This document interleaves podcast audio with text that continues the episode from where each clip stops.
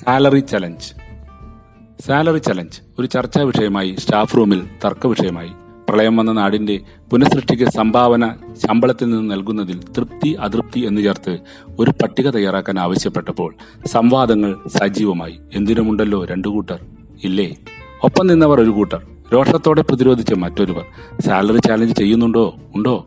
ഇതൊന്നും അറിയാതെ സ്വതേ സ്വാത്വികനായ സഹദേവൻ മാസ്റ്റർ അവിടെ എത്തി അടുക്കും ചിട്ടയുമുള്ള അലക്കിത്തേച്ച വസ്ത്രമണിയുന്ന മദ്യമില്ല പുകയില്ല പഴയ താളുകൾ കേട്ടുകേൾവിയുള്ള പ്രാകൃതക്കാരൻ ശുദ്ധ ഗ്രാമീണൻ. മാഷേ പിൻവിളി കേൾക്കാതെ നടന്നു നീങ്ങിയ മാഷിന്റെ പുറകിൽ നിന്ന് ഓടിയെത്തി. സംഘടനാ പ്രതിനിധി കൂടിയായ ക്ലർക്ക് ചോദിച്ചു സാലറി ചാലഞ്ച് ചെയ്യുന്നില്ലേ? ഇല്ലേ? മാധ്യമങ്ങളിലൂടെ വിഷയം അറിഞ്ഞിരുന്നിട്ട് പോലും മാഷിന്റെ കണ്ണിൽ അഗ്നിജ്വാല ഉയർന്നു. അപൂർവമായി മുഖഭാവം കണ്ട് ക്ലർക്ക് കുന്തിച്ചു നിന്നു. ഒന്നും മുരിയാടാതെ സഹദേവ മാഷ് ചവിട്ടുപടികൾ ഇറങ്ങി വരാന്തയിലൂടെ നടന്നു. മണിയടിച്ചിട്ടും ക്ലാസ്സിൽ കയറാതെ കുട്ടികൾ അവിടെ നിന്നു.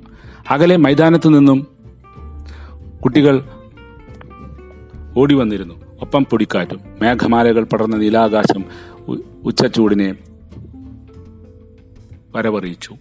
എന്താണ് സഹദേവൻ മാഷ് ഉത്തരം മുട്ടി അകന്നുന്നത്? ആ വിദ്യാലയത്തിലെ പി ടി എ പ്രതിനിധിയായിരുന്നു അബ്ദുൾ സമദ്. എല്ലാത്തിനും അയാൾ വേണം. കാലങ്ങളായി കമ്മിറ്റിയിലുള്ള രാഷ്ട്രീയ പാർട്ടിക്കാരനും കൂടിയാണ്.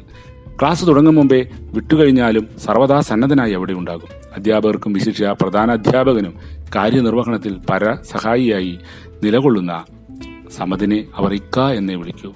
ഭക്ഷണമായോ വസ്തുക്കളായോ പലതും വിദ്യാലയത്തിന് സംഭാവന ചെയ്യുന്ന പതിവുമുണ്ട് ഇയാൾക്ക്. അങ്ങനെയൊക്കെയുള്ള സമത് ഒരു പ്രഭാതത്തിൽ സഹദേവ മാഷിന്റെ വീട്ടിലെത്തി.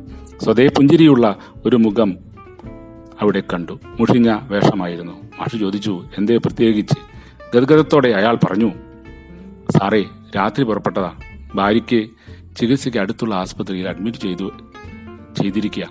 എന്റെ വീട്ടുകാർ പുറപ്പെട്ടിട്ടുണ്ട്. ഉടനെ എത്തും. സാർ എനിക്ക് പതിനായിരം രൂപ തൽക്കാലം കടം തരണം. വൈകുന്നേരത്തിന് ഞാനത് തിരിച്ചു തരാം.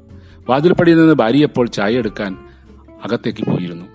പണി നടക്കുന്നതിനാൽ പണം വീട്ടിൽ കരുതിയിരുന്നു. അതിൽ നിന്ന് സംഖ്യയെടുത്ത് തിടുക്കത്തിൽ തന്നെ കൊടുത്തു.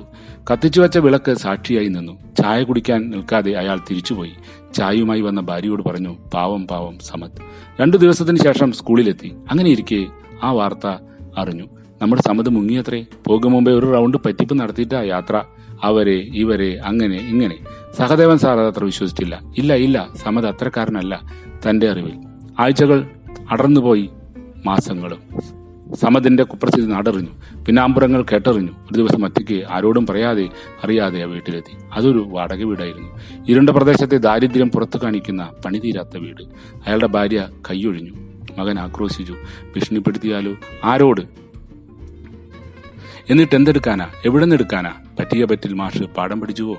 ചിന്തകൾക്ക് വിരാമമിട്ട് ഉച്ചവൽ മുഴങ്ങി. ആകുലതയോടെ സഹദേവ മാഷ് വരുന്നത് കണ്ട് ഔചിത്യമില്ലാത്ത പിരിവുകാരനെ പോലെ നേതാവ് ആകാംക്ഷ വെടിഞ്ഞില്ല. ബീഭത്സമായ മാഷിന്റെ മുഖം കണ്ട് അയാൾ പക്ഷെ മൂഖനായി നേരെ വന്ന് നേതാവിന്റെ പക്കൽ നിന്ന് കടലാസ് വാങ്ങി. പിന്നീട് അതിൽ യെസ് എന്നെഴുതി. നേതാവിന്റെ മുഖത്ത് ദൗത്യത്തിന്റെ വിജയം വെളിച്ചം കണ്ടു. തിരികെ നടക്കുമ്പോൾ സഹദേവ മാഷിന്റെ ഭാര്യ പലവട്ടം പറഞ്ഞിട്ടുള്ള വാചകം ധ്വനിരൂപം പൂണ്ടു. ജാത്യാലുള്ള സ്വഭാവം തൂത്താൽ പോകുമോ? പ്രതിധ്വനി പോലെ മറ്റൊരു വാചകവും ഉയർന്നു. കൊടുക്കുന്നവരെന്നും കൊടുത്തുകൊണ്ടിരിക്കും. വാങ്ങുന്നവരെന്നും വാങ്ങിക്കൊണ്ടിരിക്കും. കൊടുക്കുന്നവരൊന്നും കൊടുത്തുകൊണ്ടിരിക്കും. വാങ്ങുന്നവരെന്നും വാങ്ങിക്കൊണ്ടിരിക്കും. മാഷിന്റെ മനസ്സിൽ അപ്പോൾ പടിഞ്ഞാറ് നിന്നും ആരാരും പറയാതെ തുഴഞ്ഞെത്തിയ മീൻപിടുത്തക്കാരുടെ പ്രളയകാലത്തെ ചിത്രങ്ങളായിരുന്നു. സ്വല്പം ഉച്ചത്തിൽ ആരോടെന്നില്ലാതെ പറഞ്ഞു എനിക്കൊക്കെ എന്തു പോയി നാ?